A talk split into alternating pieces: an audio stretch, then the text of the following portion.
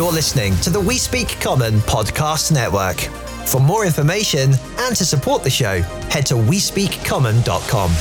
Hello, and welcome to this episode of Table Fables, brought to you in partnership with the Dice Dungeon and dScryb, our wonderful partners who offer you immersion, written or musically, and dice at a premium level at an amazing cost right here from the UK worldwide. You can check out the links to their descriptions and discount codes to use uh, down below in the show notes. And of course, we'll talk about what the guys have going on at some point during this episode.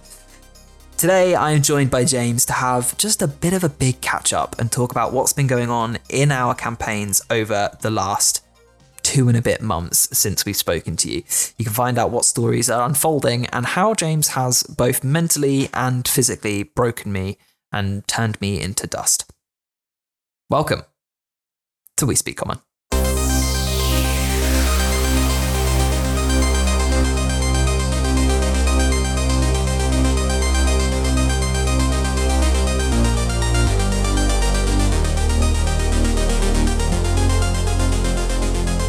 Hello and welcome to another episode of the D&D podcast for everyone because here we speak common. My name's Ben, I'm your lovely host and today I am joined by uh, for the first time since we got back together, my friend and yours, Mr. James. Hello James. Hello, Ben. I need to stop calling people Mr. and then their first name. Yeah, it is, is a bit weird. I have, I have that problem at work. Oh god, I just whacked the microphone. That's a good start. Uh, what people call you Mr. James at work? Well, no, just the, just the Mr. Williams thing. It just uh, makes me cringe inside. yes, Mr. Williams. No, we- we're not quite the cult level of primary school, Ben.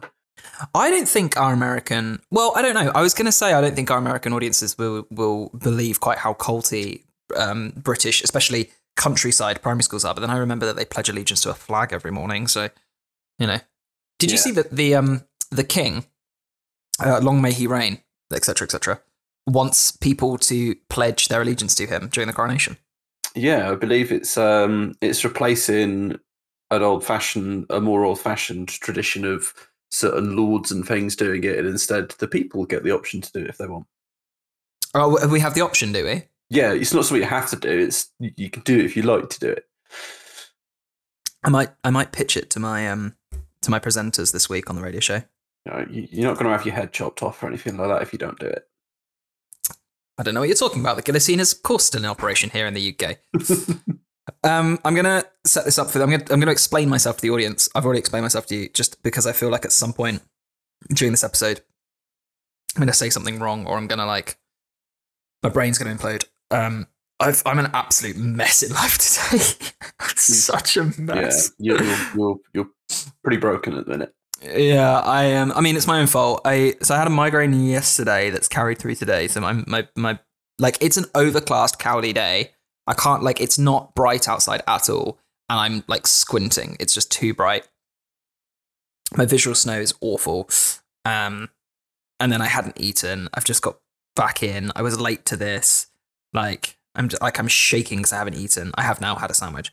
Um, so yeah, so I'm all over the place. So if I say something and the wrong words come out of my mouth, it's because my brain isn't functioning. Yeah. Um, but I have a cup of tea, and once it's cooled down, I'll take these drugs, and um, uh, then I should hopefully be okay. Although they don't normally touch the sides, so you need to use the big shit on uh, on migraines. yeah. You know what I'm talking about. Um, but yeah, so I, I might I might get a bit confused while we're talking, but bear with me and we'll get there. How are you? Are you okay? Yeah. Apart from alright. having to wait for me for an hour. Yeah, I've been, been, been stuck with a cough for a little while. Mm, Um, I feel like I've got two illnesses back to back. yeah, Um, and so I'm just getting rid of them slowly. it's probably your body telling you to slow down, chill out. Probably. Working too hard, man. Yeah. Um, the last time we spoke on the podcast was over two months ago. It's been a little while. I don't actually remember what the last thing we spoke about was without going back and looking. Um, but over on the We Speak Common Discord server, I asked in the common room everyone on the server, like the show's back in a couple of days. Like, what do you want to hear? What like what do you want to know? Um, and one of the things that came up quite a lot was what's going on in your games because it's been it's been a long time. Um, so we're literally we're just gonna sit down and we're just gonna talk about what's going on in our games, how we feel about it, like the things that we did, uh, you know, why we did them, how they pulled off, how they like came, like were good, how they were pulled off, if they were Yeah. successful. Um, yeah. Um, and James actually uh blew my mind. Not Yes. last night, but the night before. So we're going to talk you. about we're going to talk about what you've done, the the two year long plot that has um, p- probably caused my migraine actually um, and and and and I don't know where we're going, where what's going to happen I don't know so we'll talk about that but should we start with TOA because that's less exciting I mean, the TOA's been pretty exciting recently. I've, Has I've it? Been, I've been enjoying it. Oh I'm glad you've been enjoying it but I feel like a, a, a plot twist that's been two years in the making is more exciting than what's happened in TOA but Oh, I mean, I'll give you that. that's what I meant so Doom Annihilation you are uh, you're in Omu yep. which is the lost city, the place that you've been trying to get to, where the the tomb is. You've been collecting the puzzle cubes, which you need to open the tomb. hmm And since we last talked about it, you met uh, Ras Nsi, who is uh, he was once a Bare, which is like the chosen, if we're using that term, of um, Ubtao, Yeah. who is the god of Chult and dinosaurs and all that stuff. And then he, uh, it's a long story, but he he broke away from that and he went and joined the Yuan-Ti and he went through the transformation process to become a, uh, I forget the name of them, but the, the Yuan-Ti that are like, like mermaids, but they're snakes. So their bottom is snaky and his top is human. Yeah. Um, but he is also dying of the death curse because he is immortal, he has died and come back to life many times. That's how his immortality works. And so now that the death curse is here and he is no longer connected to Ubtao, um, he is he's succumbing to it. So a couple of you, not all of you went. It was who was it? It was It was me. Um, hang on. Dave's character is called Dave's Cassius, character. Yeah, Cassius. Yeah. and Casper just kind of in the background. yeah, you all went and met him, and he um, said, "If you go into the, the tomb and you find me the crown that I need, that's hidden in there, uh, I'll give you the cubes that I've got." And he had two of them, and they said yes. And I, I'm glad that you sent those two because if you'd have sent the two who have promised um, the guardian Naga that they need to, that they will kill him, could have gone very different. Yeah, I mean, I mean, it was it was an interesting conversation with all, all Ras Nsi because we found out um, that that um, Serac Mm. has obviously employed Ras Nsi, but Ras Nsi does not realize did not realize that Serac He- is the one killing him. Yeah, he's been being played the whole time. Yeah, He also doesn't know that your nemesis uh, and their group, Ronan, is working to better his plans. They haven't met yet, which is an interesting um, situation to be in. hmm So, yeah, there's also a subplot going on underneath Ras Nsi's nose. Someone's trying to usurp him within the Yuan-Ti. Oh, yeah, that'll Um, be the uh, the old nightmare speaker. She was reluctant to bow to Ras Nsi. Yeah, yeah, she is. Uh, she's working against, not against him, but against his leadership. Mhm. towards the same goals. Um, so yeah, so it's going to be interesting because you've now got two extra cubes. You've got a number of party members who want to go back and kill Ras Nsi, but right now you're working with him. He's also So- not as bad a guy as we originally led to believe. He's basically General Grievous. I mean, That's the roleplay inspiration I used. I guess, yeah, yeah, well, yeah, All the coughing and the dying and yeah. not being fully human anymore. But he, yeah, so he is an interesting character, and at some point you'll fight him. hmm Um, maybe when you take him the crown. Maybe. I mean, who much leave the crown where it is. I hope you don't. That would that would be frustrating for me. I really hope you take that crown, James, I mean, please. I mean, if we're there, like you know, well, hang on. If if we bring this object out of wherever it's hidden, people want to Hmm. use it to end the world, so we might as well just leave it here. yeah. Yeah, you Oh. could do that. I mean, going to take Okay. this paracetamol, hang on. Mm. I hate taking tablets. No, at least not all those strange people that like choose them dry. Oh god, yeah. There you go. I just took drugs on the podcast. How's that for a first? Mm. Yeah, Well, yeah, I don't like- know. We'll, we'll see. We'll see what happens. Yeah, you know, if there's a world-ending artifact, then uh, just The artifact's not world ending. It's just it- what he wants to do leave, with it. leave it buried in the earth. Maybe don't open the Ark of the Covenant. but let's be know? fair. If we want to get out of Omu, we probably do have to kill him at least, because he did say if we want to leave, we've got to give it in. Yeah, I mean, he's got a large Yuanti force that would make life difficult for you. Yeah, And to be fair, um, but yeah, so that's where we're at. So now you've got you've gone um, in search for the last two cubes that you need. Yep. You cleared out one of the two shrines and thought there was a cube there, but it turned out to be a fake. Yes, the cube With of an- Wongo. Yeah, with a note left over from uh, the now deceased sister of Ronan. Um, and you followed him to what is their um uh, what what's the word rendezvous point. Now, I think Dave and I talk about this a bit next week because I've already recorded that episode with Dave because we were talking about planning and how far how far ahead we prepped and stuff.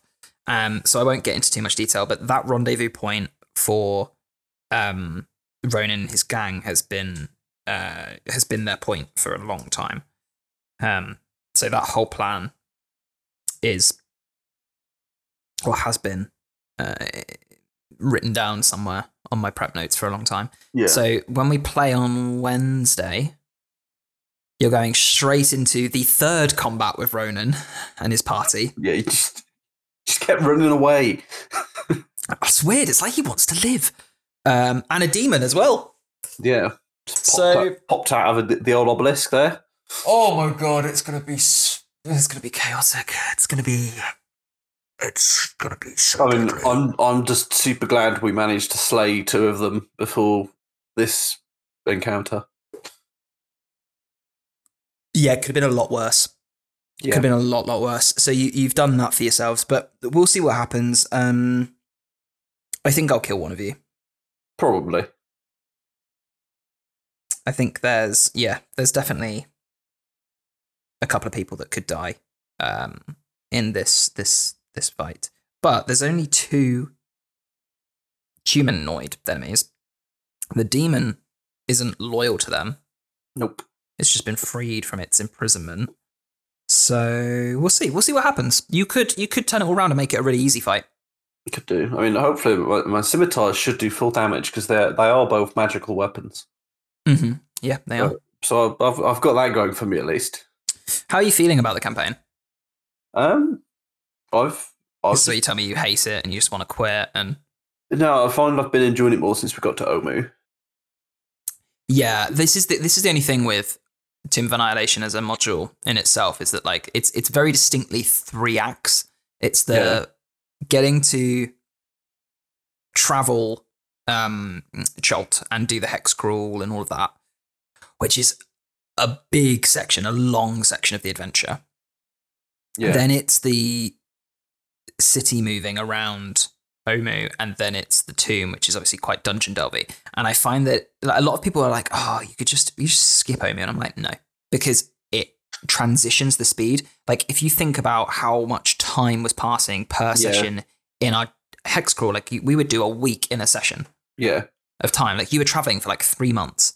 Then you get into Omu, and suddenly two sessions is one day yeah, and it's like you have to you have to kind of pull your brain in and get used to the fact that uh, we're slowing down. It's like having to manage resources and stuff all of a sudden. Yeah, I Um, remember players saying to me after like our sec- second session, like I feel like we're going so slow, like nothing's happening, and I was like, Mm-mm, just think about where you've Yeah, where you've just come from and what you've been doing. and I really um, liked as well, like being a fighter. Like my short rest stuff was finally like Finally, finally relevant. yeah, exactly.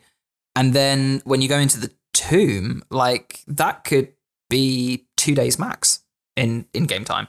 Yeah, but that You know? that could be like ten sessions easily. Probably, I imagine all the stuff in there. Yeah, Um, yeah. I mean, it's it's seven levels, so Yeah. You know, don't, don't get me wrong. I did I did enjoy the hex crawl, um, but I like being in a place and getting to do stuff in that place. yeah, Um, and getting to like learn it and know it. Yeah. So Yeah. like my favorite bits of like the hex crawl is like right, we're at this place. What can we do in this place? Um, you know, we'll Mhm. stay at this place for like a day or two and do some things in there. As opposed to like, right, here's this event thing. All right, that's cool. Right, let's move on. Yeah, like when you Um, got to the the camp, uh, Camp Righteous, and Yeah, you, you did stuff there for a couple of days, and then you got to the mine and you went down into the, the underground and did stuff there for a little bit. yeah, There are a lot of locations in um in the jungle like that that you didn't go to. Um, Yeah.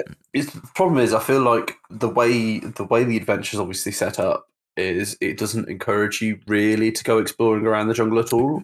No, because Um, there's a there's a time to it. There's a limit. Yeah. It's like, hey, everyone's dying. Hurry up. And it was like, right, well, we know r- roughly where Omu is now. We we need to, you know, we need to We get there. we need to beeline it. Yeah. Um, so obviously, obviously that's what we ended up doing. Yeah, and it's like you could have gone to um Hrakhamar and the volcano where Tinder lives and done all of that. I'd fucking love that. Yeah, man. and there's like there's a really fun place called Dungrunglung where all of the Drung live, Yeah, uh, the Grung live, and um they don't speak common. They all speak Grung, and like there's such a weird. You have to convince the king, air quotes, to um that his he's speaking to his goddess. So you have to put on this play of his goddess coming down to be able to be free. Uh, what else is there? Um, there's the there's the ship. yeah, there's the crashed airship there, and every time you guys saw it when you were up high, you were like, "Oh, there's Ben getting his spelljammer in." I was like, yeah, "Nope, it's not a spelljammer. It is a airship." Yeah, we, Um, just taking the opportunity to tell him make Ben. Oh, yeah, of course, I know know. that by now. No, I'm well aware. Um, Firefinger is really cool. It's just a it's a a, a really tall structure, like yeah, like a skyscraper that's just Earth. It's square Earth that goes up, and uh, pterafolk live in there. yeah, That's really cool. Um, and you can fall off of it. yeah. There's the whole pirate thing as well. The pirates at Jahaka Anchorage. Yeah, Yeah, like, Um, like that was a you know, I I want to go and save everyone, but I don't have time. I have to do that later. Well, luckily the campaign doesn't end when you kill Acererak, so that's good. Yeah, Um, there's also where Osley's mum is, yeah, Kir Sabal. And Mezro. You guys, you didn't go to Mezro. Ray went to Mezro and Yeah. got to experience that. Like that's a whole flooded city. yeah. Um, so yeah, there's there's loads of stuff in Chult, but it, it it does kind of limit you when you're if you're playing sensibly and going, oh well, I mean, everyone we love's dying. We should probably hurry up and ignore this stuff. Yeah, I mean, I think like that might have been helped a bit because like, obviously the setup of the adventure when you when you get to Chult Hmm. is right. Let's buy some stuff and then let's go to Omu. But Yeah. you don't really have anything to buy stuff with. No. So obviously we were like, right, well, we'll go up there, do some stuff, get some money, and then we'll go and buy some stuff. But even then, it felt like we, we couldn't really buy very much anyway. Yeah. Um, and it kind of felt like, I think after all that, I do remember thinking, we should just fucking gone for it. But saying that, I did because when you made the decision, so you guys made the choice to go to one of the parts of the jungle that's really like on the coast, nowhere near anything, just a bit of the jungle. It's on the map without, it's not unexplored, so you know it's Yeah. relatively safe in terms of how safe the jungle can be without hordes of undead. And you were like, "Oh, we'll we'll we'll do a little ten day circular trip, and we'll Yeah. just like experience it, see what it's like, find some relics, sell those, buy some stuff, then go properly." Yeah. And when you Well, first made that, It, it wasn't even the find the relics, it was the, the go to the camp because we know they'll have stuff for us to do. They'll do have stuff. Because we Yeah. were told they will pay you if you go do stuff for them. yeah, and I remember thinking when you made that decision, like, "Oh, okay, well, we're delaying, but okay, fine, like it's the start of the adventure." Yeah. But I'm so glad you did that because you did that trip through the jungle. Two of you died. You came back and were like, "Oh my god, it's like it's it's it's going to be worse than that because we're going into the yeah. unexplored regions with with hordes of undead everywhere." And I was like, "Okay, good. I've set the tone well." So it was a really good opportunity for me to be like, hey, it's not easy. It's going to be difficult. Um, Yeah. Case in like- point, two of you are dead. Yeah, I can. I don't know. I feel like with the adventure, one well, a type of adventure I think it'd be really cool would be uh, you've got somewhere like Chult, which is unexplored and unmapped, and you do like an excursion to a particular point, Mm. clear it out, and you know you set up like forward oper- operating bases, and Yeah, very much like West Marches. yeah, um, Yeah. But then obviously that doesn't work when you've got the the timer of the death curse on. No, no. Um, I will be sad when we when we're done with Chult. It has become a second home yeah, for me as a DM. Um, but yeah, I mean, that's kind of where you are. I'm I'm like ready for you to be in the team now.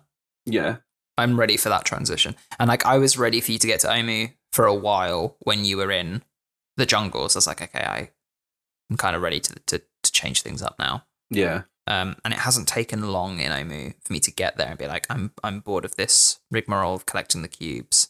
You guys have got six. yeah. Come Oh, well, on, we've got we've got five, I think. you've got more than that now because you've got you've got five. You've got two from Ras Nsi, and you only need the two that are left. Um. And you know that you know for certain that Ronan's Oh no, we got them. six. I forgot about the number of. There's eight, there's nine cubes, not eight. nine. Yeah, yeah, yeah. Yeah. Um, because there's the missing Shagambi cube, um, the Wongo cube, and then there's the Eblis Papazotl cube. Were you not given that one by Ras Nsi? Nope. I have to go and look at my notes. I thought you only needed two more. I didn't tell you which ones he gave us. Um, this is where I read my notes and I find out. Um, you are right. Am I? well, that's that's what I'm saying. I'll probably find out if I read. I hope so. I've got- to work out where that third cube is. I thought you had it. Um, I don't think I actually wrote wrote down the two you gave Oh, specifically. That that's foolhardy. That is. But you know, looking at my cube tracker, you know, um, all the ones we've got. Uh, Wolf Wolfgang's got two. He's got the Zorbo and the Froghemoth one. Yeah. Um, I've got the Flail Snail one. hmm Um, Cassius has uh, the Chakuli one. hmm Uh, Nevin has Nang Nangs. hmm Casper is Illusions, the Mhm. Mirage, and then Shagambi's cube was just missing. hmm Wongo's cube, we know they've got it. hmm And then the final cube, Eblis Papazotl, we haven't actually got because we haven't been to that shrine. Mm.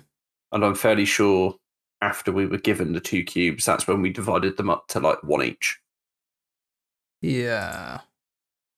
I'm just gonna make sure I know where that other cube is right now. I'm pretty sure I know where it is. I mean, either either Ronan has it or it's in the shrine. Uh, well, or Or some, The- all the Red Wizards have it, which was another Yeah. possible option. one, two, three, four, five. Oh, to be fair, I only have it written down that you have five cubes. Uh, So- we we got the Froghemoth one like two sessions ago to add to it. You have Unka, Ejin, Ubalak, and Nang Nang and Moa, Yep, and Kubazan. and Kubazan. Kubazan. Yeah, Yeah. yeah, I do know where that other cube is. We're all good. Oh. And in a really sort of sad way, I'm I'm looking. This is going to sound really bad. I'm looking forward to gaining some levels. No, I yeah. Because what are you eight now? Yeah, we're eight now. I feel like I always run the high level stuff for everyone else, Yeah. and then never actually get to get there myself. So, um, Well, this campaign is going to twenty, so that should kind of tell you how much how much more we've got to go. yeah, Um, because we've got to get you. You'll finish the module at thirteen, I think, roughly. yeah. Um, somewhere around there, and then you've got to get up to twenty for the end. So We'll, we'll manage that. Don't you worry. they're going to start coming thick and fast. Yeah, it's the same with same with like the tyranny levels. They um, they well, they've already started coming pretty quick. Yeah, there is something to to be said about that kind of mid tier of D and D between five and ten, or maybe five and twelve. That's kind of where you spend the most amount of your time. Yeah, and th- that's a mix of the fact that all the adventures, if you're running modules, are those levels, but also that's Keeping a kind of group the together that long and consistent as well. Just, yeah, I- but I also find that's kind of the easiest level range to make things still challenging and deadly, but also powerful and enjoyable. yeah. I don't know. It's just one of those things. But I don't think I have much to say about TOA. It'll be once you get into the tomb, it, I'll be able to talk about like all of the traps that you die to, Yeah. um, and all the appendages that you lose, and and so on and so forth. I'm, I'm hoping I don't lose too many because, like, you know, if, if Braylar loses an arm, his whole build is just just just a waste of time. Well, don't don't be silly then. Right, I will not stick my arm in any random holes in the wall. but also don't not encourage others to do it. You know, Oh, of, of course. let someone else lose an arm. Casper could lose his arm. He he only needs it for reading books. That's true. I mean, he needs to survive getting into the tomb first. um, and then I've got the whole other issue of what to do if you die while you're in the tomb, and how I'm going to Bring another character in. bring in other characters. Yeah, Christ. Do you want to play a Yuan-Ti? Someone who's been sent in by Ras Nsi to make sure you're. Uh... the, the problem is at that point they feel a bit a bit throwaway, don't they? If you do something like that. Yeah, slightly, I suppose. And you've been with them for so long now that, like, if you have, we said it before, bringing in a character up to this point has been difficult because they have to come in and be fully, like, fully built and like Yeah. have a history and, and a persona and feel like they've been adventuring. They can't be new, fresh characters, and it's the same way with with this. But it gets harder the higher you go. Yeah. Yeah, yeah, man. I think there is a chance that you could get into the team next session. I, I think that, you know, pretty good chance either going to be next session or the session after. Mm. Um, Depends how long the combat with Ronan takes. It could be the whole session. I think it will probably be the session after because that combat is going to take a while. Yeah, people are going to think really hard about what they're doing. Um, you know, I'm, I'm, you know, my character is is pretty simple. Um, my first turn, I cast Hunter's Mark, and then every turn after that, I hit things. Yeah, yeah, that's Yeah. Yeah. so Hunter's possible. Hunter's Mark could get big, then I really hit things. I like that. Get big as well. Yeah, Oh man. Um, can we talk about how awful we've all been rolling our dice? Um, that is that is true. Like I don't know what's happened. Uh, this isn't a segue into an ad read either. Before before you all assume that that's that's an awful way to segue in. I don't know what's going on. I've never rolled this many ones, Yeah, and it's like they're punishing me as well. It's like they know I haven't played consistently for a while because not even just on the d20s. no, and I go to do. I go to do a test roll. I go, oh, hang on, this dice is, isn't rolling well. Let me let me let me roll it again. When it means nothing, and that's when it hits the twenty. It's like it's Yeah. taunt. They're all taunting me.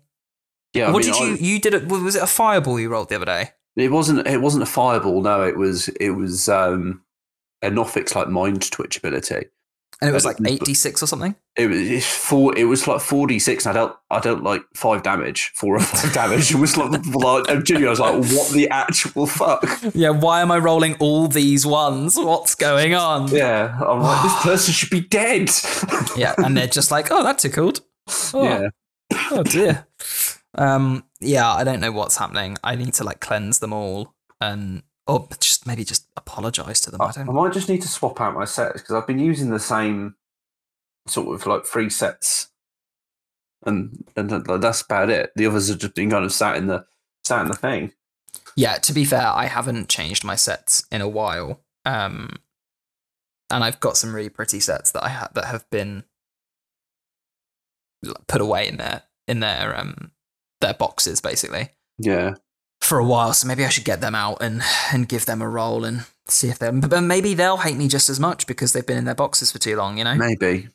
maybe all the weights drop to the bottom and they'll constantly roll whatever they've been sat on. That's why I always set them on the highest number then. That's also what I do. But for some reason, the pseudoscience never works out when I do that. No.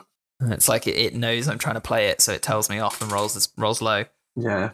Um, well, I mean, it seems a good a time as any to talk about the dice dungeon and their wonderful dice. I mean, might as well. And this is such a chilled out episode. I don't feel like I need to trick you into a, into an ad read because um, we need new dice. So why, why not go and buy some? Actually, I don't know if you're on the Dice Dungeon Discord, James, but they've um, Ben has shared some pictures of, and I'm gonna I'm gonna quote him here so that he can't tell me off. Some weird dice that they've got, which Oh. are not traditional shapes. So the D, I think I want to say it's the D8 is like a spinning top. Yeah. Um, the a couple of them are like that actually. The D20 is like a sphere but with spikes, so it would really hurt if you, you know, stood on it or threw it really hard at someone. Um, the four looks like a dragon's egg. I, I really don't know how I feel about those. I I know they're cool, but I'm also like, how would I roll them? Yeah, I mean, I How can't know what dice that is, but uh, I mean, it looks like it's like a monster mouth, and Monster mouth. Which one? Oh, the one that's kind of like a like a pentagon. yeah, Yeah, I think that might be a D10. Maybe a I mean- 12. I have been thinking about getting some new dice. Well, there you go, James. But they don't. They have they have dice that aren't weird as well. So the Dice Dungeon, they're wonderful guys. Ben and Dave, you know them. You know them well. They've been partners with us for so long. They uh, are selling all things from metal, resin, and glass dice to uh, the D and D books that you need to play the games, to to bags to carry around all your stuff in if you're a roaming DM like I can be sometimes. Uh, honestly, there's so much going on on the website. Go have a look. There's a link in the show notes below. You can get a discount on your entire order. So everything in your basket if you use the code common. Uh, we speak common. Sorry, the code we speak common at checkout. That's all in the description below. So don't just take my word for it. You'll see it all written there. Um, they've got some really nice bronze dice that are like a deep blue as well. Ooh, I've just gone on and seen a, a set called Deep Ocean, which are you know a nice, a nice cheap set, and they, they look really nice as well. Well, there you go. Go and go and check out the deep ocean ones. James is endorsing them right here, right now. I'm trying to find the um the name of the air quotes weird set. Um, but I can't find the name. Don't think they're out yet, are they? Is yet. this an exclusive? Oh well, we'll find out if he tells me off for talking about it. You should go and get on the Dice Dungeon um, Discord though, because they do share all of the stuff there first. So go and check it out. Go and see what they've got going on. Um, we're also brought to you in partnership with dScryb, our wonderful friends who make making your game super immersive, super easy. Lets you run your best adventure with well, less prep and more immersion. dScryb is spelled D S C R Y B. If you pop a .com on the end, that's their website. They've got thousands of scenes of places, monsters, people, um, spells, magic items, things you can use as a player in combat. All of those written out by professional creative artists. But they've also got more than that now. There's uh, their Sonic library, which is all music and background sound effects. They've got uh, maps that they make. Um, you can have them describe a character for you, which is awesome. Um, loads of stuff and uh, different subscription tier levels as well now, which makes working out how much you want to spend and how much you want to get from them really, really simple. But to make it a little bit better, you can get 10% off your subscription each month that you are active on that subscription using the word common as your code word at checkout. Again, all in the show notes down below. So check that out. Don't just take my word for it. Go and have a look at what they've got going on. There's loads of free scenes to basically just use right now. Um, and I often actually find myself going, ah, I could go to dScryb and just have this done for me, which is a really nice feeling. Um, especially now they do maps and music too. So go and check them out. Go and see what they've got going on, and make your games just that little bit more spicy, a little bit of, little bit of immersion. okay, let's talk about you blowing my mind. Oh, I don't think I'm emotionally ready to go through this again. I think Oh. your your reaction was just oh the the, the stunned silence. It, I, I'll be honest. I think it emotionally did me in. I think since then I've not. I've like I've not recovered. yeah. Um. Okay. So context. so for a while you've been going off uh, doing missions for these people called the Guardians of Ioun, you know, going out killing stuff, fetching objects for them, um, all that, all that And- kind of jazz. Let's be clear, right? Just to really paint how much I have been played here. My wizard Orlo loves power. Obviously, he's a sociopath. He went into the relationship with um a guy called Falor, who is his like, for lack of a better word, his handler. Falor is high up in the Guardians of Ioun. Um, they they they sought out Orlo because Orlo was investigating Vecna purely out of a um, what's the word like a uh, Intellectual curiosity. yeah, like the name came up and someone said, "Oh, d- forget that," and he went, "Well, obviously, I'm going to check that out then," because he was already into like the occult stuff anyway. Um, and it was a slippery slope. So they went, "Oh, you're looking into Vecna, um, so we want to partner with you because we need need someone to do that for us, and it's hard to find anyone who's willing to do that." So Orlo said, "Okay, cool. If you give me access to your infinite library, because they have a tower, Tower of Ioun, right? And they the whole thing is that they gather knowledge and they share it with people. Oh, they're so nice. Orlo's like, mm, Yeah. "Man, we shouldn't we shouldn't share it, but if you want to share it with me, that's fine. So he says, okay, cool. Let me use your tower and let me use you, basically. And I'll find you a few little bits, but I'm using you for your knowledge. That was his that's what he's been thinking this whole time. So they brought him in and made him a member of their group. I mean, you, you keep saying they. Falor brought him in and made him a member of this group. Now, now that I think about it, James, I don't think I've ever met another member of the Guardians you of Ioun. I think I've heard the sounds of people moving around this suspense, suspected tower, but I've never actually met another member. So I am, I am a warden. Uh, My character says she says I'm a warden, a member of the Guardians of Ioun. And their story that I was told was that the um, they got into a big fight with Vecna because he is the the antithesis of. That's the wrong phrase, isn't it? Is antithesis the exact opposite? Yeah, that's the right one. he's the exact opposite of the guidance Ian, is what I'm trying to say. He wants to get the knowledge and then hide it away. And I actually think that's quite smart. That's what I would do. Um, so you go, go on then, Vec, you do that. Um, but but let me read it first. So they got in a big fight with Vecna, and he they in in an attempt to escape his almighty power, as it was described to me, which now I'm seeing as a bit of a red flag. Um, they shunted the tower to uh, the uh, another plane, but it went wrong and they got stuck. And now the tower is kind of suspended in between the planes, and they have this magic to be able to reach out to me in my dreams, but but that's kind of it. They can't I can't physically go there, and I Yeah. can't take myself there, and all this kind of stuff. And I was like, okay, Also, like drop you off the odd, the odd little trinket or, or something like that. yeah, like they've given me a ring that lets me read everything. It's great.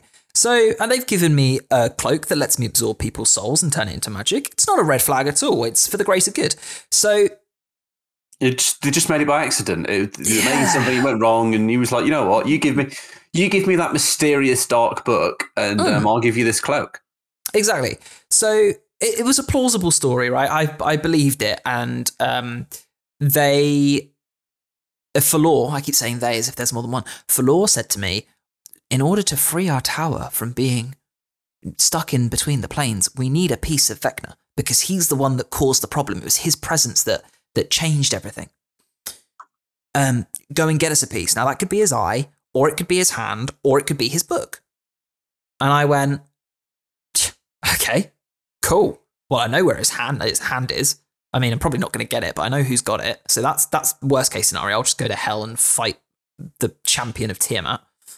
Um, but I, along the way, I was also kind of hoping that he would come to the big fight because he would he's the general of the army and he would like lead the legion. So I was kind of hoping he might turn up in in a in a last ditch effort anyway. So I was like, cool. Well, eventually I'll be able to do that. Now, at some point along the way, I found a book. This I sound like a fucking idiot recounting all of this. At some point along the way, I found a book. It was a black leather bound book and it had some dark magic in it. And all I went, Don't forget, every, Cool. every time you tried to read it, it it it I'm, fucked you over. I'm getting there, James. All I went, cool. Love a dark bound, love a book. Of course, I'm going to read that, and then I'll give it to Falor because that's that's our deal, right? I give him stuff, he gives me stuff, but I'll read it first so that I know the knowledge. Um, every time I read the book, I had to make a save, and every time I failed, it hurt my brain a lot. Yep. It did give me the ability to cast disintegrate for free at one point, which was quite nice. Yeah. Um, and yeah, so I read it a few times, or I tried to read it a few times, and I wasn't getting anywhere. And I went, okay, fine, I'll, I'll just, I'll go to Falor. Now, I have to stress, this book was described exactly the same as every other dark occult book I found. There was nothing unique about it, except for the fact that its knowledge was pushing me out, and that's what intrigued me, right? Because I want to know. I'm hungry. I've got says. So I took it to Falor and I gave it to him, and I said, "There you go, brother. Um, let me read it again sometime. And he went, Yeah, okay, that could be interesting. And I was like, Cool, great, thank you. And I'm pretty sure, James, that's the last time I spoke to him. Um, properly. That's properly. the last time I properly spoke to him. He actually yeah. gave me the cloak that lets me um, absorb people's souls like a lich. Yeah. Um, again, purely for the greater good, not for any nefarious deeds. Of course. Obviously. Now, when we were we, we had to explore a wizard's tower, classic. Yeah. To find a guy who um basically was double crossing the cult of the dragon and wanted to he, he he wanted to get out. He wanted to defect and he needed he he requested a strike team to become an yeah, so like come to his rescue. up until this point, they they'd ignored him because it was just too much effort. Yeah, they were like, um, "No, we're not going to send someone to yeah. rescue you. Um, you. And then the you evil scientist. Then the dragon staff of Ahghairon got stolen. Yeah, which is the thing that stops dragons from being able to get into Waterdeep. Yeah, I mean, which is basically dragons that's been used on. Oh mate, it basically creates this big bubble eh, eh, eh, to a certain radius around Waterdeep, and dragons like the, when they first reach it, they suddenly they find that it's harder to fly, and then eventually they basically get grounded. Um, and basically they, they can't go further. Back. Yeah, they they get to a point where they just can't go towards it, so they they don't. And Waterdeep has been the last safe haven w- with the threat of the the cult and Tiamat and all of that. So, um, yeah, big deal that that staff are missing. And he contacted them again and said, "I've got the staff come and get me. Yeah. And for some reason, they decided to send us. um, well, haven't so, really got anyone else at the minute. Thanks, James. You make me feel so good. Uh, so we went to go and save this guy. Turns out he's dead, so that there we did a good job. I mean, you spent far too long, you know, checking out the library and the wizard's tower, checking every room. James, James, James. It's on track record for us to fail at some way in these missions. Okay, we, I've got the staff right. That's the most important bit. They didn't care about the guy really. But while we were exploring this this tower, we found a mirror slash window slash portal that allowed the original owner of this this tower to look at different realms and talk to different people. Um, and it was set to uh, one of the nine layers of, of hell. We should probably say um, there is to some degree spoilers here for tyranny. Because uh, we are we are talking about, all, admittedly, that the mirror and the whole thing is, is my own addition, but mm. um, spoilers for for Xonthal's Tower in general. Yeah, yeah, fine. It's fine. That book's been out for a long time. I talk openly about TOA. It's cool. Yeah. Um, but yeah, so so this mirror uh, meant that Wesley and I could just have a phone, I could just have a FaceTime with Mephistopheles. Yeah. Uh, which is insane. And I'm I'm so proud of how quickly I realized it was him as well. I was like, you did. Oh. I was you like, did this is nice and quick. I was like, this is um, this is good. This is. But good. you know, I do, I do drop all the hints in. He, you know, he's literally like a, a, study library type place surrounded with books. You yeah. can literally see out of his window freezing wastelands. Yeah, and that's one of the things I remember. I always remember that he's in the he's in the frozen part of hell. Yeah. Um, which is adds credence to the phrase when hell freezes over. Um, but we wanted to make a deal with him. But obviously, Wesley plays an artificer, I play a wizard. We're both too intelligent to sell our own souls. But what what's that? I have a cloak that's got six souls in it because I've been collecting them, not for any nefarious reasons, obviously. I'm not denying these people their afterlives for the fun of it. Uh, obviously, it'd be used for the greater good. And in this case, the greater good was to trade them to Mephistopheles yeah. for, for eternal damnation. but but it got Wesley the ability to make cool magic items using the souls of the living. Again, not for any nefarious reasons. We're really good people. Um, I swear. it got me the ability to uh, harness hellfire in my fire spells, which is awesome. Uh, all of my flames burn a hot white and ignore immunities and resistance to fire damage, which is amazing. Yeah. And two Uh, spells as well. I got two spells, yeah. And I got to know where Vecna and the book are. Yep. Because I said, "Oh, can you can you get me a piece of Vecna?" And he went, "No." And I went, "Yeah, okay, fine. That that tracks. Can you tell me where a piece is?" Um, he was like, "Well, be specific." Well, he was like, I can do you one better than that. I can tell you where he is. Yeah, and I was like, "Great," because I can avoid him, get his eyeball or his book, and deliver it to Falor. And and just as well, like, um, th- there, there was no guarantee you'd find this out here either. No, Um, this was because I was clever. No, there there was going to be a, a a much more Grandiose reveal. grandiose reveal much later on. well, let's talk about that in a minute. So, I had a dream that night that showed uh, me being gifted that that that book, that nondescript black leather book that wouldn't let me read well, it. Well, hang, hang on. So first, you you know you, you did you had the, the dream thing of, of how you learn how to do the do the old the old hellfire business, Yeah, well, yeah, yeah, yeah. yeah so Um, I've got the hellfire, so that's good. and then you know you woke up deep deep underground. Um, yeah, and there was a large set of black metal doors with a skull on them, and um, the skull was missing an eyeball. skull missing an idol, but there's an indent. And I Um, have a, I have a small black metal eyeball that looks like it's made of the same part of the door Yep. that I found. Yeah, the door is, has got cracks in it. It's kind of like bent like outwards. um, like it's been burst out of. Yeah, but it's not like fully burst out of. It's like It- someone's like whacked it and give it a good bent. It still Um, closes, still works as a door. Yeah, and then you know you went and looked up through one of the cracks, saw a, a mysterious black leather tome.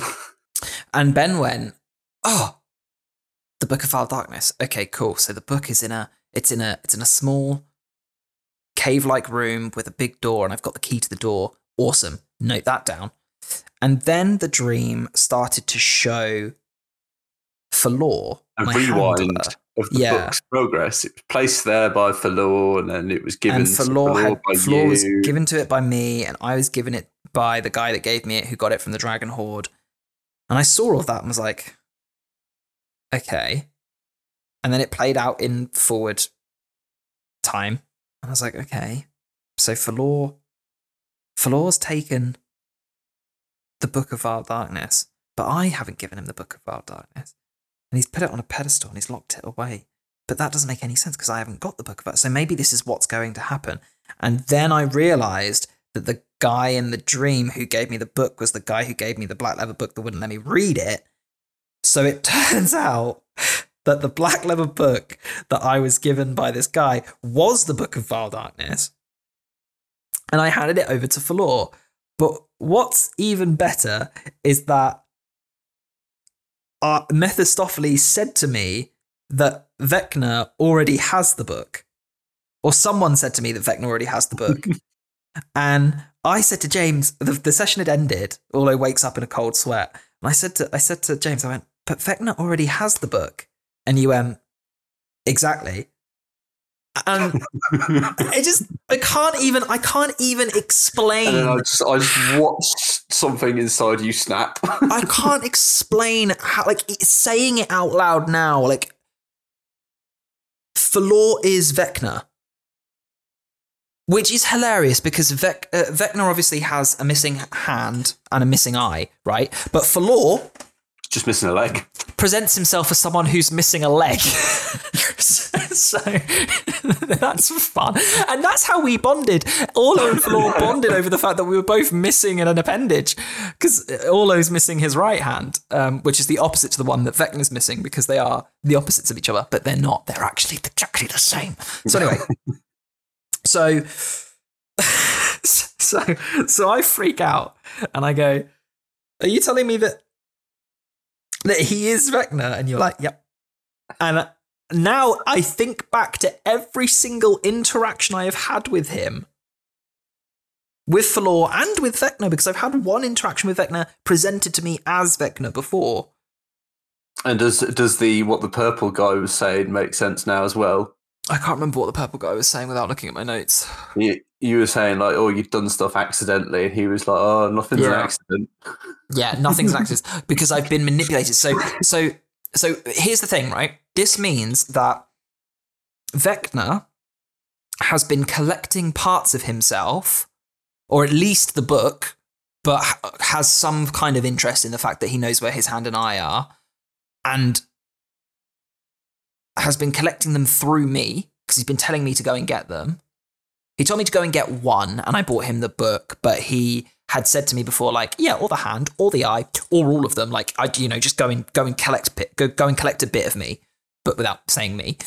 Um, he's been giving me things to allow me to be good at that. So the the ring that allows me to comprehend languages, the cloak that lets me steal people's souls, only for the betterment of the world, obviously. Um, he's been pushing me. Like every time I go, oh yeah, well I'm gonna I'm gonna read this evil book, but I'm not gonna use the dark powers, and he'd be like, well yeah, but unless you have to. I mean, you could if you wanted to. Yeah. So he's been pushing me to be more evil and evil every time, right? Um, what else? He he has basically basically I'm a member of Vecna's cult. I mean, are you? Well, I mean, I'm a member of I'm a I'm a member of a fake group, so uh, I mean, I mean, are you therefore a member of anything? I suppose not. But I the way I see it, I I've been acting as his his agent, so I'm effectively a member of his cult. I've been walking around saying I'm a member of a group, and I've been doing things for Vecna. I'm a cult member to him without realizing it, which is great because that's how cults work. Um, the only the only good thing I can take from it, and I know what you're going to say. The only good thing I can take from it is, well, at least Vecna likes me because he's kept me alive and he's been using me. Does he like you, Ben, or or have you just been useful? exactly. Um, I don't even have to say it. yeah. So, yeah, fuck me up. So, Honest- honestly, you have no idea how freaking long I have I've had that one on the pat burner, and I've had no one to talk about. No, I know. I and that's painful. And I, I'm, I'm. I mean, the hats off to you, man. Congratulations. And I, I like. I think about Orlo now, right? So he he he had this prophecy that he believed was about him, and he's been told, yeah, no, that's not about you, mate. You've devoted you've devoted your life and sacrificed a lot of things for something that isn't isn't about you, you idiot. And he was like, okay, well, at least I can save the Guardians of Ioun and I can save the world from Tiamat and my life will mean something. Oh, the Guardians of Ioun don't exist, mate. You've actually been working for an ancient evil who uh, everyone paid. told you to not go near because he's that bad and it would cause the end of the world and the, the universe as we know it. But, but, but, you know, you've helped him, but uh, you, you idiot. And also, by the way, every single step along the way, your group have been trying to to thwart the return of the Dragon Queen, but you've been failing at that too because they're ahead of you. You've killed many people. Many of your friends are dead. Friends in air quotes. And um and, and you can't seem to successfully complete a single mission. So everything he has done, everything, his whole life has been pointless and Just worthless. Just to add to that as well, do you remember that time, you know, when going to meet the, the big old metallic dragons, you were ambushed just before? yeah. Who told them? Oh, for fuck's sake.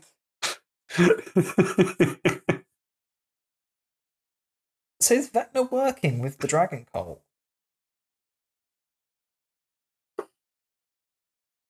Who knows, Ben? Who Have I been a double agent this whole time and not known?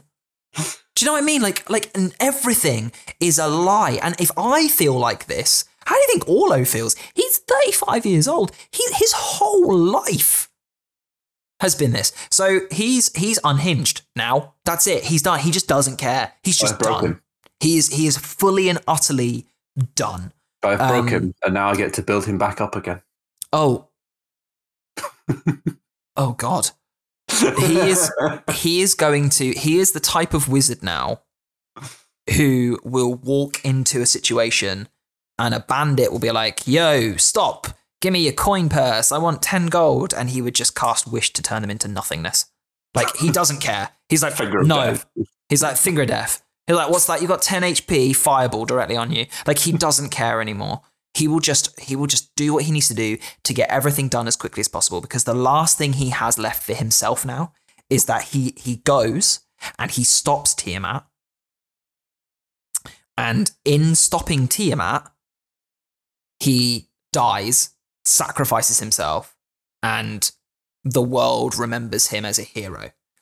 But Orlo doesn't want to do, Orlo don't want to die. So I think what Orlo's going to do, there, there's one or two options here, James. Option hmm. one is he doesn't let slip to Falor that he knows all of this stuff now. Sorry. let me correct myself. He doesn't let slip to Vecna that he knows all of this stuff now. You're assuming he doesn't already know that you know. Hang on. I'm aware. This is option one, and he and he works with him, or or at least he thinks. Well, Vecna knows that I will know that I know, so I'm going to pretend like I don't know. He'll think that I'm trying to play him, but in him thinking that I'm trying to play him, I'm not going to be playing him. I'm actually going to be helping him. Why? I don't know. I don't know how that helps me, but we'll get there. Anyway, so he he will he's gonna he so option one is hope Vecna doesn't know. He probably does. Hope Vecna doesn't know. Continue helping him, thus massing power, and learn how to restart his life. And what I mean by that is either cloning, um, stopping himself from aging. He doesn't want to be immortal. He wants to be able to die at some point, but he wants to like be have enough time to start again, right? Or maybe like lichdom, you know, something that allows him to live a long time. He's a human, and he's basically halfway through his life. So that when he does air quotes die fighting Tiamat, he can fake his death and go off and, and live a happy new life. Option two, which is hilarious because when before we even started Tyranny, when Orlo was in a different campaign, everyone compared him to Anakin Skywalker. is he goes to Oh, yeah. He bends the knee and he says, I'll do what I must. And then he Teach slays me. all the younglings.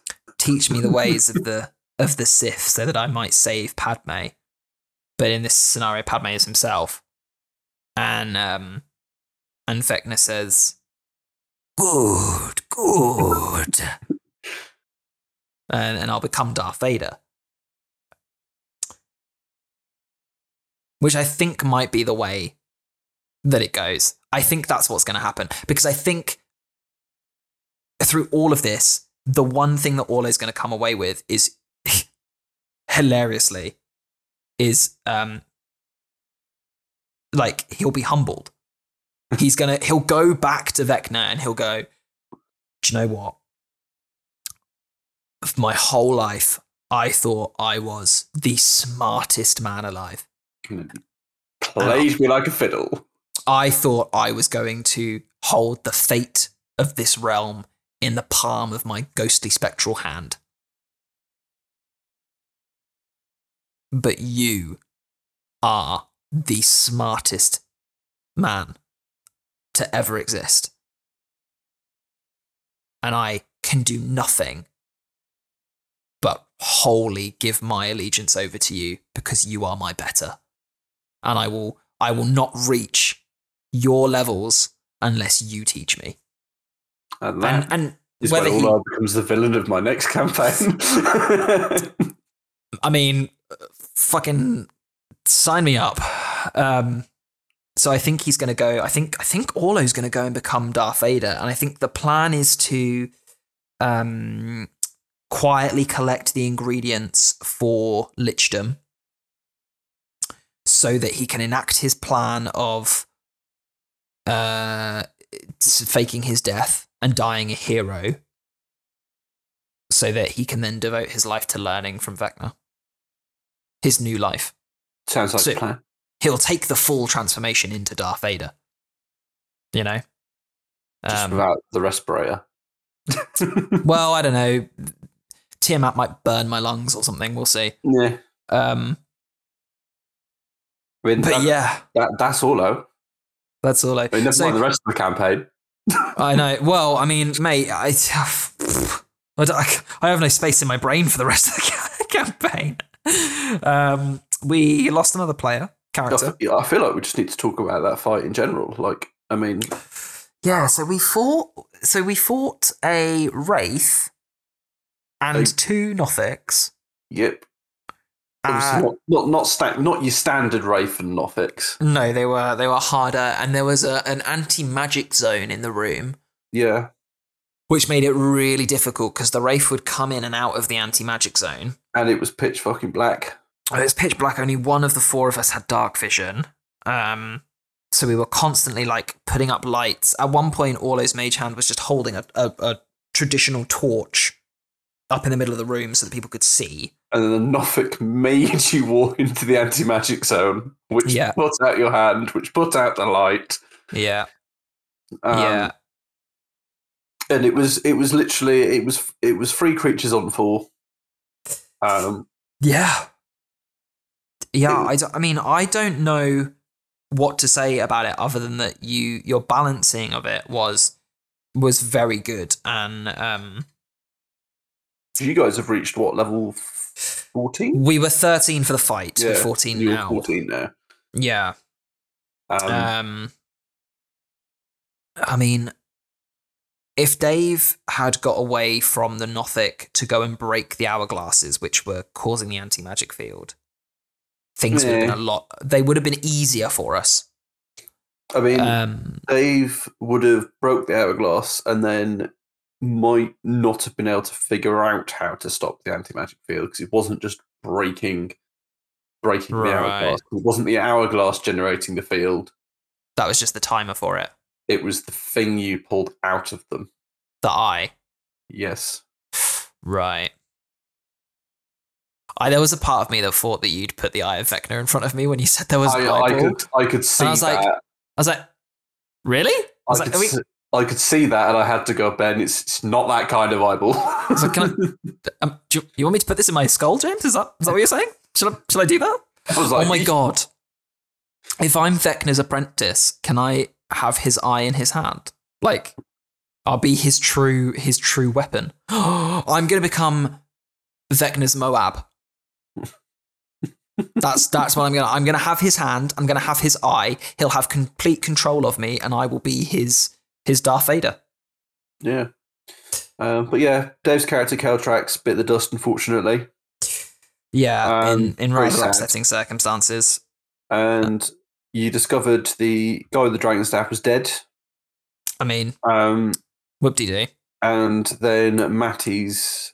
I mean, it is is a, a little bit gutting because he he would have had a lot of intel that would have been very helpful in the you know yeah, but James, the but James, final battle. Which but James, we don't know that because he's dead, so it's fine. no, you don't. Um, We don't know what we've lost. then there was there was Matty's dad there as well, who was being Nothicified. what a phrase.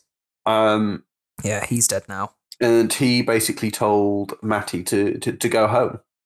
Um, There was a moment where Dave was Oh. on Dave was Oh. on two death saves. yeah, and so Matty was on on the old death saves as well.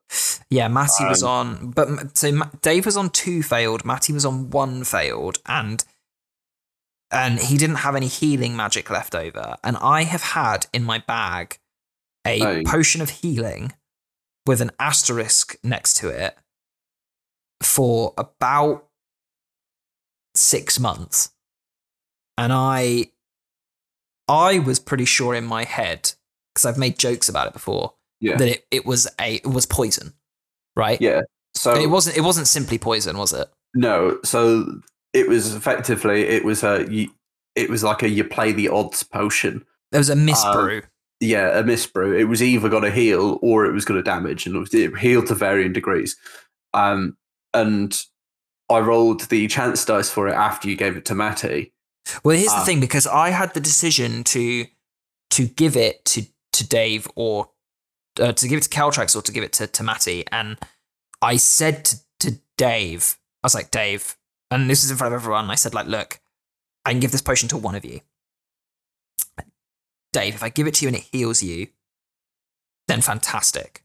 If I don't give it to you, then you've got one death save left. Obviously, he needs a 15 or higher because we're on meat grinder. Meat grinder, yeah. But if I give it to Matty and it heals him, he can stabilize you. He can't heal you, but he can stabilize you, which is a lot easier to do. If it hurts Dave, it kills him. If it, if it hurts Keltrax, it kills him because he's on two third death saves. Whereas if it hurts Matty, who was currently in the grip of Evard's Black Tentacles, I think it was. Uh, they'd, like been, they'd been they'd been ended by that point. He was in a position where he was going to take damage at the top So of his, his issue was um, he was on one, Yeah, gave him the potion. yeah, I rolled, rolled for damage. yeah. He took damage, and the the poison was such that it would then damage him again Right. at the start of his next turn. So he failed from being given. He took a fail from being given it, Yeah. and then Took at the damage. start of his next turn, as he was about to take it, that triggered a clause in his deal with. yeah. So, so this is the thing. So, the odds were that Matty would survive the potion more likely than Dave would, than Yeah. Caltrax would. So, I gave it to Matty, and I made it really clear that like I'm not trying to kill your character. I'm not trying to kill anyone's character. Um, it killed Matty. But then Matty had had a deal with Asmodeus. This fucking campaign, man. So like, Matty, Matty for- just to ex- just to explain that, so it doesn't seem like a bit a bit random. yeah, um, Matty had been following his like backstory. Was he's from Elturel. He'd been dragged down when it went down, and he was trying to save been- Elturel. and yeah, and he had been like one step behind your party like the entire time. Yeah, And then when Elturel and, and Baldur's Gate and all that got rose back up, um, he got left behind and he got stuck. hey, look, if you're not good enough, you're not good enough. Yeah, and so he ends up eventually making he makes a, he makes two deals Mhm. with Esmeralda. One for his brother's soul. Yeah, one for his brother's soul and one to get back to the surface. And as part of that, um, he had to work directly towards the prevention of of Tia- Tiamat's escape in a manner of, of Asmodeus' choosing, which was by working with you guys. Why he, why Asmodeus chose us, we'll never know. He was playing the odds. Um, He'd be, he'd be bet on a shit horse it was just it was just the case that you know you were the guys that got sent to the place where He uh, the- was. he was. Yeah. Um, um, and along with that, um, as Asmodeus put a little thing of he can he can on one occasion he can intervene to save his life. Mm. So he does that. So he does that. so he turns up, he stops Matty from dying, and he says, "Cool, but you, you, you remember you work for me, and you've got to. Yeah, I'm doing this. Remember, we for myself. You know, I Yeah. guess I'd better fulfill my part of the bargain. Yeah. Um, So Matty doesn't die. Nope. Decides not to stabilize Caltrax for whatever reason. Um, Caltrax dies, yeah, which is frustrating, but that's where we were at. Um, Matty's then Matty's, Matty's dad dad says to him, "Go home, go and help your sister and mother defend them." And and basically he needs to go and take his place. Yeah, because he's one of the Hell Riders. yeah, like like go take my place as the leader of one of the Hell Hell Riders. And Matty at this point is like, yeah, sure, okay, I'll go do that because you know it can't get any worse. I've I've fucked up so many times. Um, I'm the fault. This guy's dead. I'm I'm fucking done. I'm gonna go do that. But in doing that, he breaks his deal with Asmodeus, Yeah. who then Gets really pissed off. gets really pissed off, turns up and says, No, we have a deal. You've just forfeit that deal. Yeah. Uh, so he Matty's takes his whatever. soul. So yeah, Yeah. so he takes Matty's soul to As payment. it Yeah. as as payment, turning him into uh, a tiefling in the process. Yeah. Um, he also takes his brother's soul back away Back. from him. Yeah. Um, and then basically tells him, "Look, you are now my bitch boy. You are my slave. You will do whatever I tell you." And Matty's like, "Oh, whatever." And he's like, "You know what? Just to make the point, you are going to walk non-stop back to where you're going." And when he said non-stop, he meant non-stop. So no sleep, no food. yeah, Um, that's that's that's like a month's work walking. Yep, everybody will just stay out of his way. Um, Yeah. He won't face any trouble with animals or anything like that.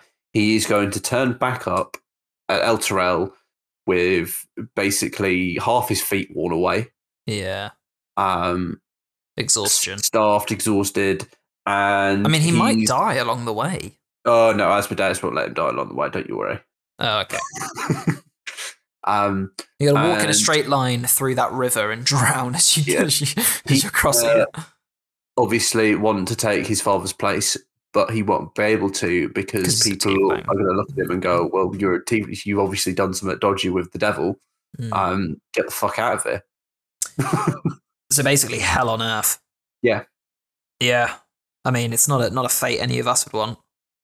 So we've had one dead character and one that's bound to be, well, mentally and emotionally abused for the rest of their life, and then bound to the service as Asmodeus after it. But guys, it's a really fun game. We have Yeah. a great time. We're we're- we're all we're okay, you know. Like we're we're we're not damaged. Um, James, before we go, can you tell me when and how you would have um revealed the Vecna twist? Um, the Vecna twist would have been revealed when you opened that door. Right. And I'm pretty sure I know where that door is. Yeah. That door is somewhere in Mithril Hall. Yep. Those Um, dwarves got a lot a lot of questioning coming and- their and way. Just, just, just so everyone knows like how he knows that. Um, you've heard screaming in Dwarvish previously outside of the room. Um, Wait, so I've not been going to the tower. I've been going to Mithril Hall in my dreams. I mean, have you been going anywhere? Well, my, mentally, I've been going somewhere. Um, and obviously, you woke up and there was a silvery-looking ore in the walls of Mithril. Does that Um, mean does that mean that Mithril Hall was attacked by illithids? I mean, was anyone ever really attacked by illithids? Why would he put that on? Was he just like getting into amateur dramatics at one point? Was Vecna just trying to put on a show for me? Just really fucking with you. Cute guy. Had to make it believable. Because I remember saying to you at the time when when we when he told me that loads of illithids were attacking the tower. I remember saying to you that I was like, that doesn't make any sense. The tower's stuck between the planes. How would the illithids be attacking it? And you were like, I don't know. well, no, no, because it's it was it was stuck phasing between, and so you know at one point it phased into the astral sea, and boom, there's an elephant ship in there. Um, but no, it's all a lot of bullshit. Ben, you you got played.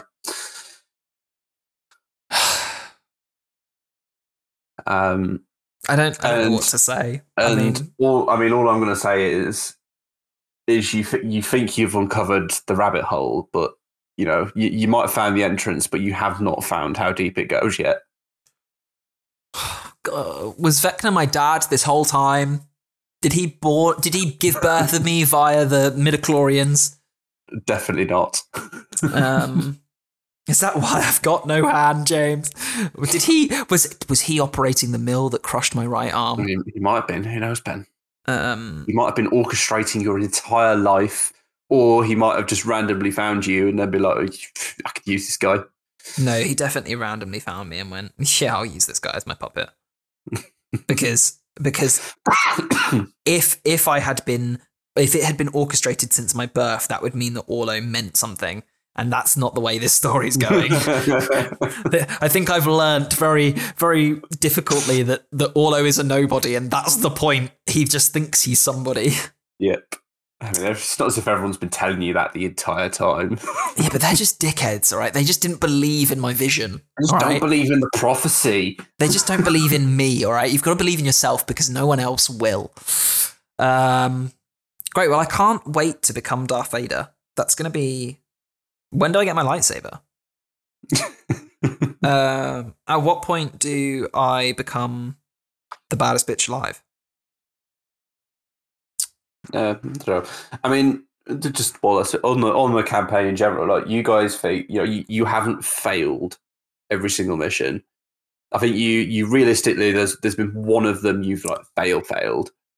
Um, the Yeah. others you haven't just necessarily performed perfectly. We're just not very good at our job, I think, is the takeaway. Um, we're okay at it, Yeah. but we're not very good at it. But we're not particularly good at it. Um, yeah. I'm so, my brain is so addled by it all in, in a good way that I just, I don't know what else to say. I really don't. Um, but congratulations, because to hold a secret like that for two years, either you've got to be really good at D and D, or you've got to have a really stupid player. And let's face it, there's a mix. Of, himself. there's a mix of the two going on there. Um, no, that's a scary thought. I don't like that thought. Um, I'm not very good at picking up on things, so you yeah, had I that. also you had I that also advantage. drop really fucking subtle hints. You do. You do drop, drop really subtle hints, and that's what makes it so difficult. But, mate, I mean, there are times you pulled off twists in Descent as well that got me. Um, yeah. You're very good at that, and it's definitely something we should talk about in the future. I still think one of my proudest moments is you guys not realizing that woman was a metallic dragon. Yeah, that's a good one. Do you know what, though? I think what it takes is the ability to not talk about it. like, you just have to be really good at not saying anything when you really, Yeah. really want to. or going, oh yeah, just just do a perception check for me. I don't think there's been any twists that have surprised people in TOA. no, not really. Not really. But I don't think it's that kind of campaign no, either. there hasn't really been opportunity for it really. Because like Zend- Zendala, everyone knew immediately like, well, she's dodge as hell. Yeah, everyone knew she was Dodge. Um, And then like, that, yeah, there hasn't really been any other opportunities for any any like big twists. The captain of um that that you fought in the uh camp was pretty obvious as well. That wasn't Yeah. meant to be a twist, so maybe you'll get to the um the end of the tomb and and Acererak will actually be a good guy trying to save the world. No. I tell you what you I tell you what you don't know. You don't know what the Soulmonger is doing. So it'll be good when you finally find that out. But that's not a twist. That's just something you don't know. Yeah. You know. Mm. Okay, let's end it here because we've talked for a long time. yeah. Um, I'm emotionally drained going through it all again. Um, James, thank you for your incredible DMing. Thank you very much, and, and thank you for yours too. Oh, well, anytime. Uh, if you want to get involved in these conversations, if you want to tell us about uh, some weird twist that you've ever had or how me becoming Darth Vader is exactly what you expected, then head over to the We Speak Common Discord. We've got uh, a channel that everyone can talk in and get involved in, but of course, there's a lot more happening that you can get access to via the Patreon, including first access to content, behind the scenes stuff, getting into the Vibe Zone, events that happen. There's a mix of um, commoner events and patron events, so you can get into some of them without being a member of the Patreon, but you'll get more of the, you'll get all of them if you're a member of the Patreon. Uh, and if you want to support the show, that is the best, most direct way. Don't forget to check out our partners. The links to them are in the show notes below. And again, thank you for listening to this uh, piece of D and D audio content on the internet. James, thanks for joining me. Thanks for having me on. I am off to go and plot how to break you even further. I can't wait. I, I actually can't. It's gonna be great. See you later, mate. See ya.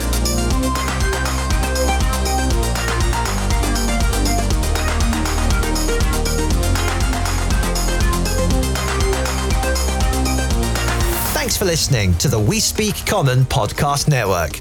If you enjoyed the show, be sure to leave a review on your platform of choice and share us with a friend or D&D group near you. If you'd like to directly support the network and the production of new shows like the one you heard today, head to the description of this episode or our social media pages for a link to our Patreon page. You can connect with the show on Twitter, Instagram, and Facebook at We Speak Common. The network theme is Street Dancing by Timecrawler82 and is held under a Creative Commons 4.0 license. You can find it on the Free Music Archive.